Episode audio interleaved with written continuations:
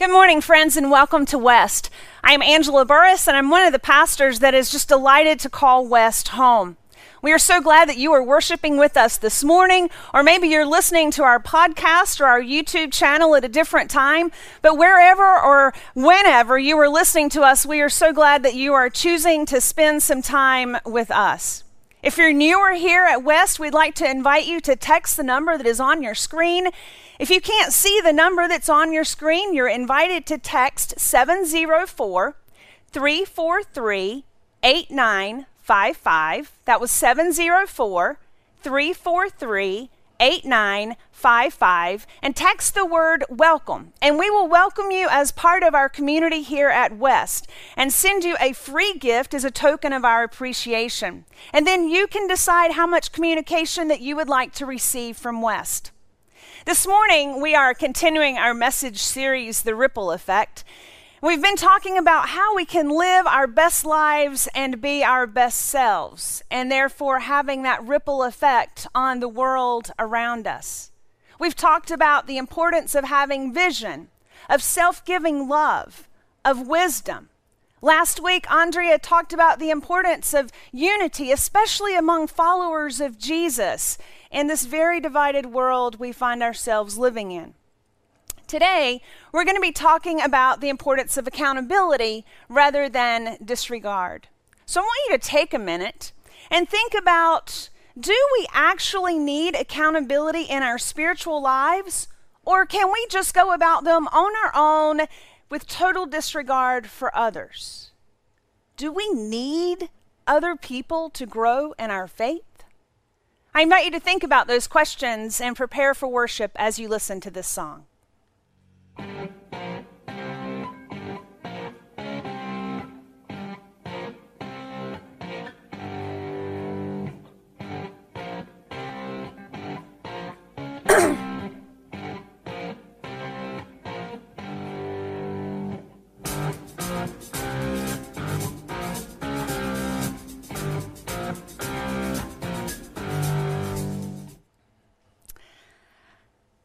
Grew up in a really rural part of North Carolina, a place where there really wasn't a whole lot to do for teens if a football game or if there wasn't some sort of school sponsored activity.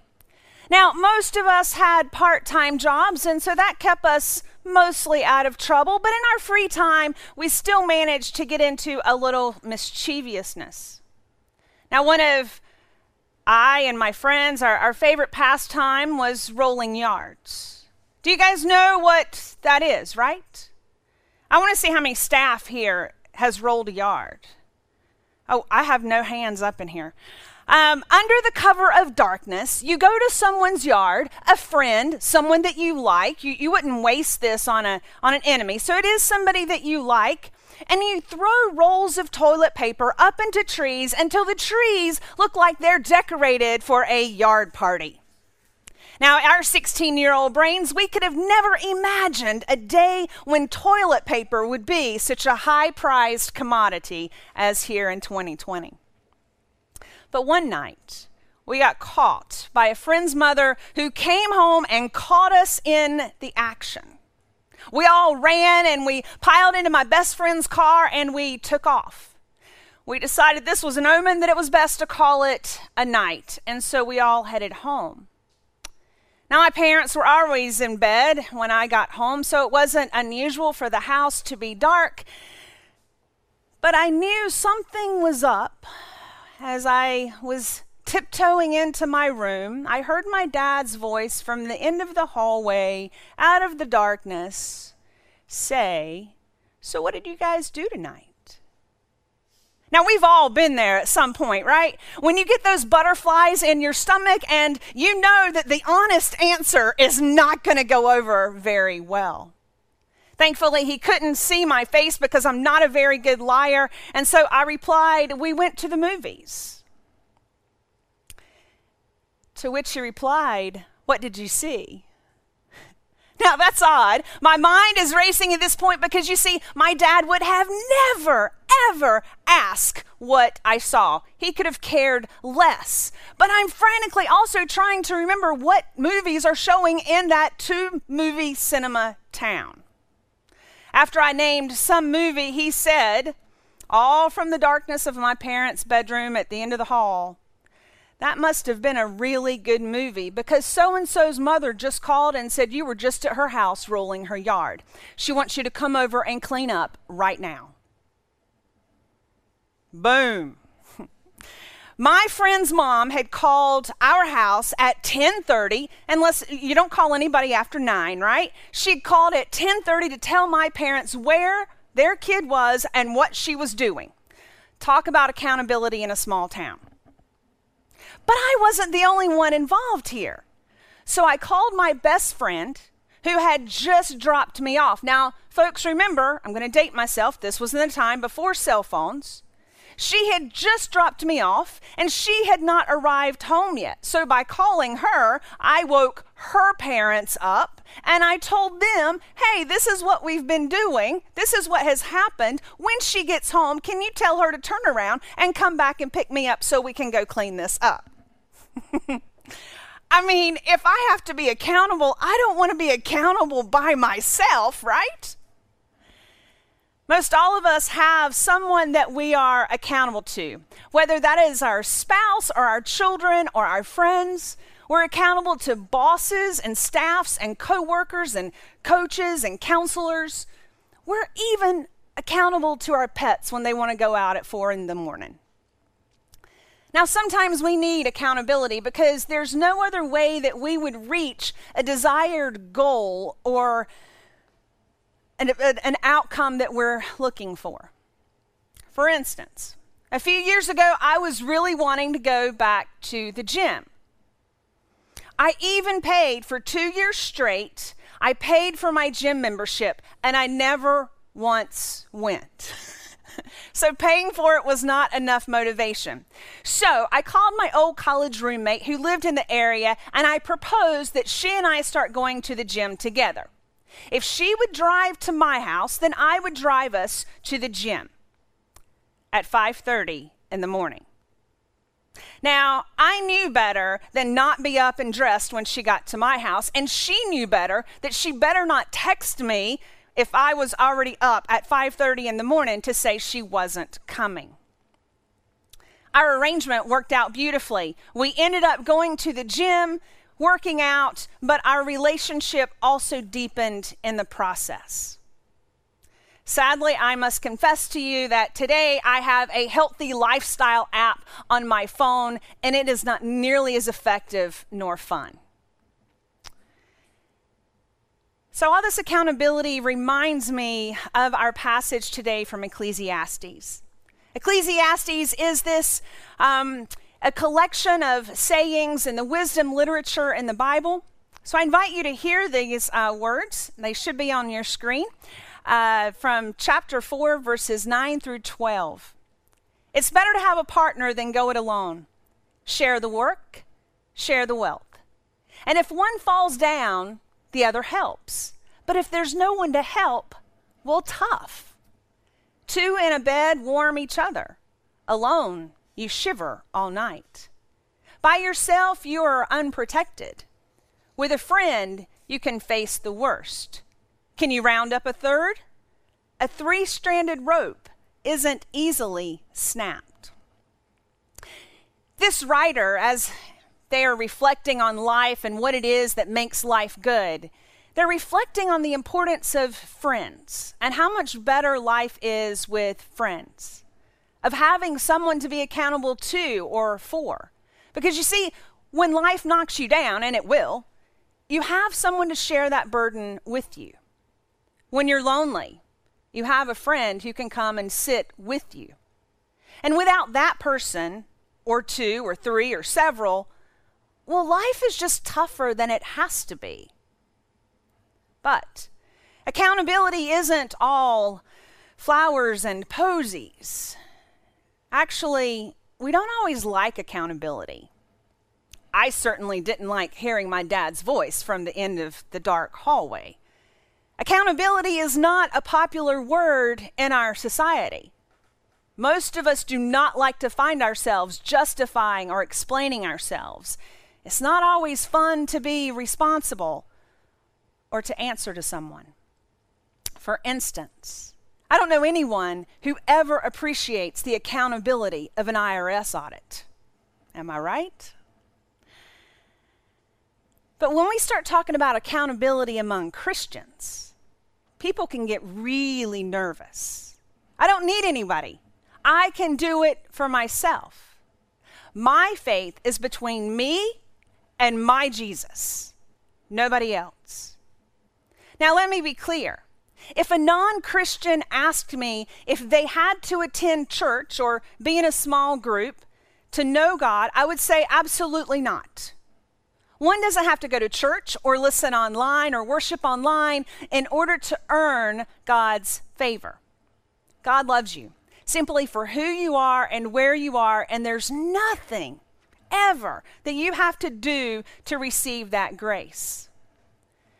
However, if you profess to be a follower of Jesus, my answer would be very different.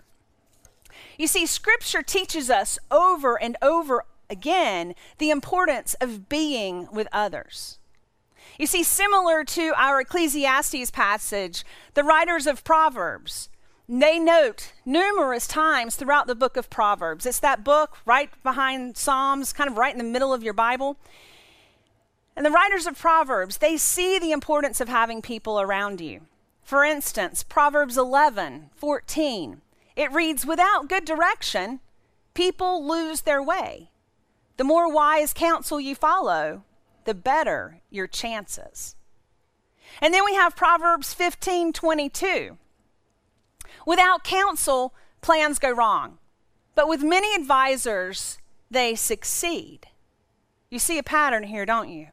And then Proverbs 27 17, you use steel to sharpen steel, and one friend sharpens another. In other words, we need others in order to be the best person that God has created us to be. Accountability helps us win. Now, it's really easy just to think that God is satisfied if we just simply live decent lives. We go to work, we take care of our families, we pay our bills, we mind our own business, and we disregard those around us. Because let's be honest, we don't want anybody up in our business, right? Most of us would rather not confess our weaknesses or our struggles or our poor choices. But often, it's what happens in secret that gets us in trouble. It's that extra glass of wine or two or three when no one's watching. It's that little text or that little email that goes out that you'd rather your not your spouse not see. It's that depression that you work so hard to keep hidden. It's that addiction that takes over, whether that's porn or spending or gambling, whatever kind of addiction is secret. But you see, when we share these with others, it takes the power away. That's why AA works. You, they share their weaknesses, the struggles, the secrets, and they share them with others who walk that walk with them so they're not alone. Now, throughout Scripture, we see how people are stronger and better when they're together, when they're responsible to and for others. I mean, think about Moses and Aaron, or Samuel and Eli, or Ruth and Naomi, or Paul and Silas, or even Paul and Barnabas. I could go on, but there are just so many examples of how it is that we're stronger together. But we have to be careful at the same time because sometimes we can get accountability wrong. And we get it wrong when we begin judging another's failure. When we judge them for what they have done. We have to be really careful when we're in that sacred place and someone is confessing their failure or their shortcoming to you that we not blame them, that we not shame them, but instead that we reach out a hand in compassion and in empathy. Because accountability is more than just calling somebody out for their bad choice. It's about sharing that pain. It's about celebrating the wins. It's about asking the questions. Ultimately, accountability is about relationships. You really can't have accountability without having relationship.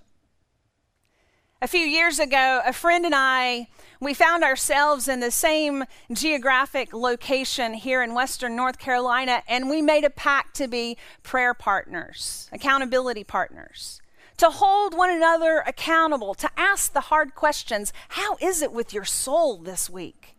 How can I pray for you? And we said we would set aside time each Wednesday to do this. Now, I love my friend dearly, but she has or had a really nasty habit of being late. It could be just a few minutes late, or it could be 30 minutes late. If we were going on a retreat and she said, I'll be there Monday, it would always be at least Tuesday before she got there. Now, again, I love my friend dearly, but this got to be annoying. And we could joke about it, but she was still late. And I was rearranging my schedule to be there, I didn't understand why she couldn't do the same. And I felt like she wasn't valuing my time as I sat there waiting in parking lots for her often. And if I'm honest, I felt like I wasn't important enough for her to make the adjustments to her schedule to be with me. So then, one day, a very important day, she had agreed to come and help me do something, and I needed and I was counting on her help. Three hours later, she calls me to say, What time was I supposed to be there? Yeah, I was pretty angry. And I had some choices to make. I could either write this relationship off and we could be acquaintances. I could suck it up and not say anything. Or I could talk to her and hold her accountable. So, after lots of soul searching and prayer and belly aches and tears, I finally realized that I needed to talk to her. It's one of the hardest conversations I've ever had because I was afraid that I would lose her as my friend. I was vulnerable and I explained what it felt like sitting around waiting what it felt like to be an afterthought. I took a chance and I was honest. I had to trust that God had called us into this pact together and that God would get us through it. Afterwards, we both had a newfound appreciation for our friendship. And we still do.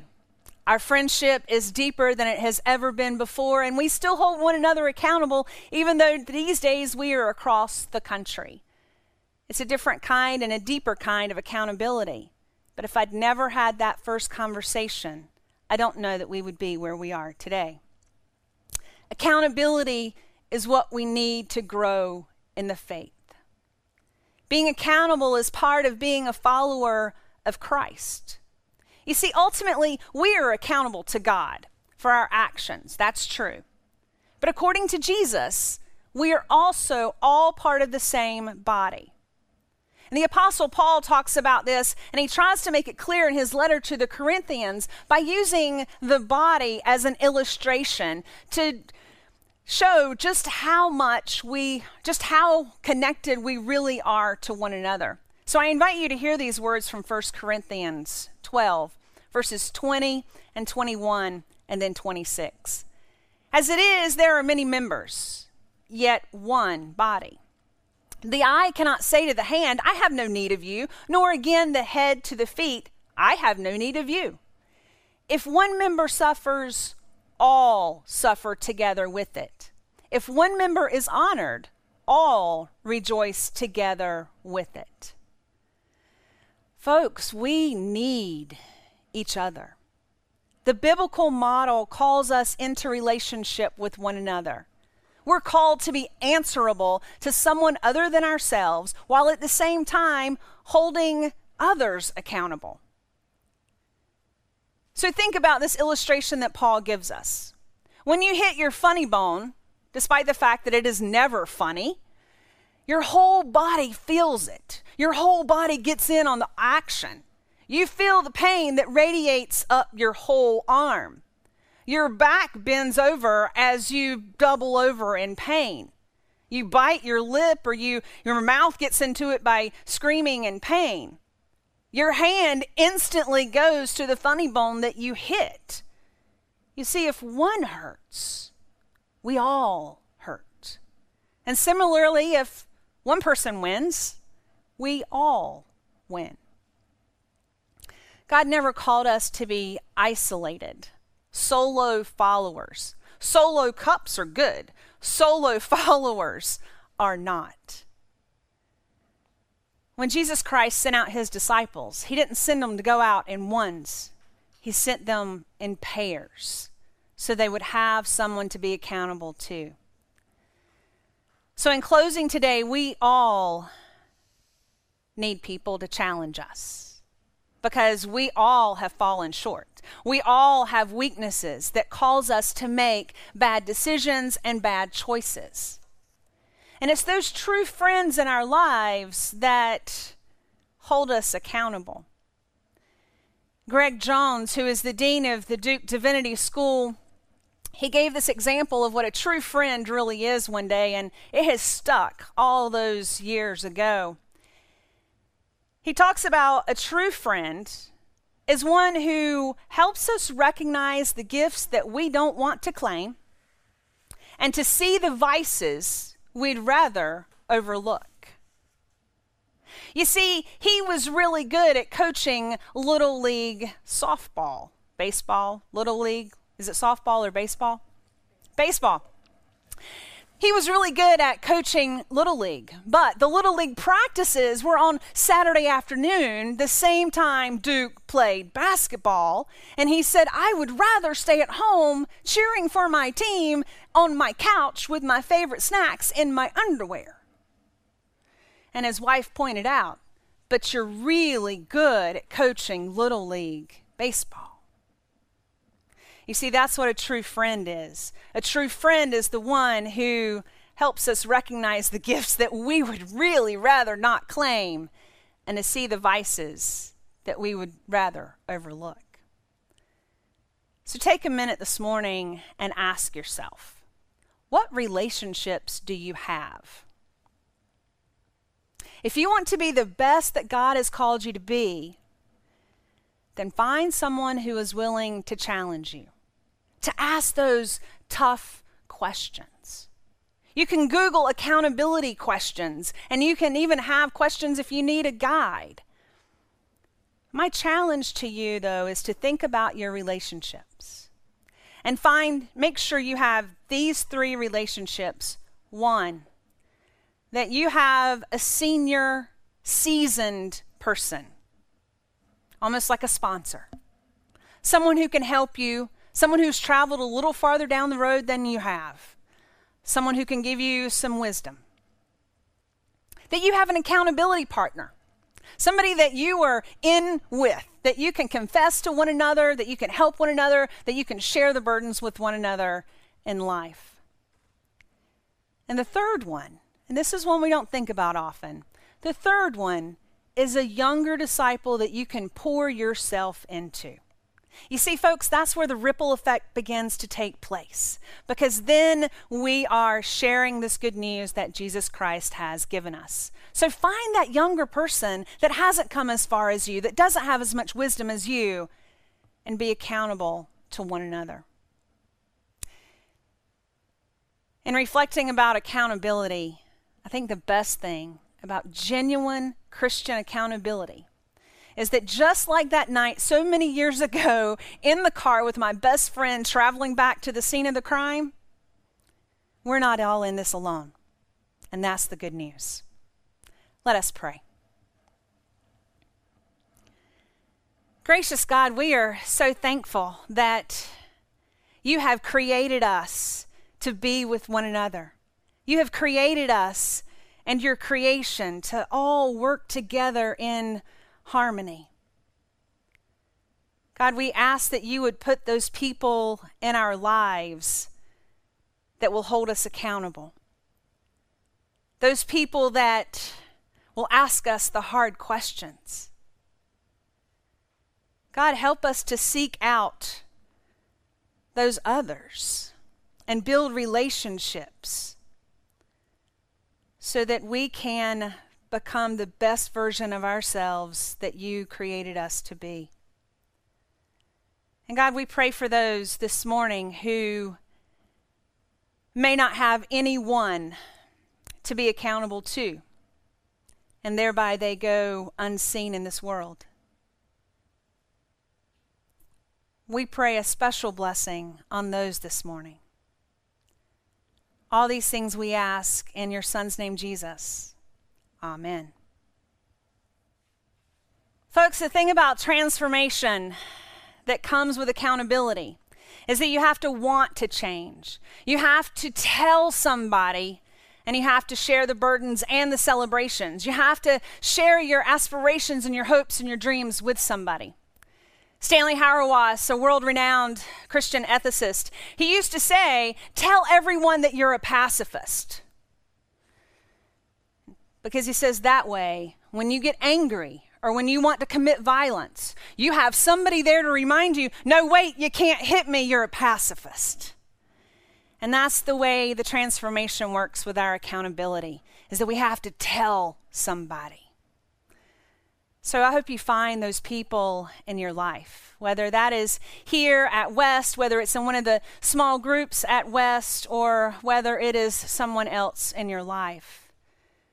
But I encourage you because God never, ever wanted us to be and to live alone. Go in peace.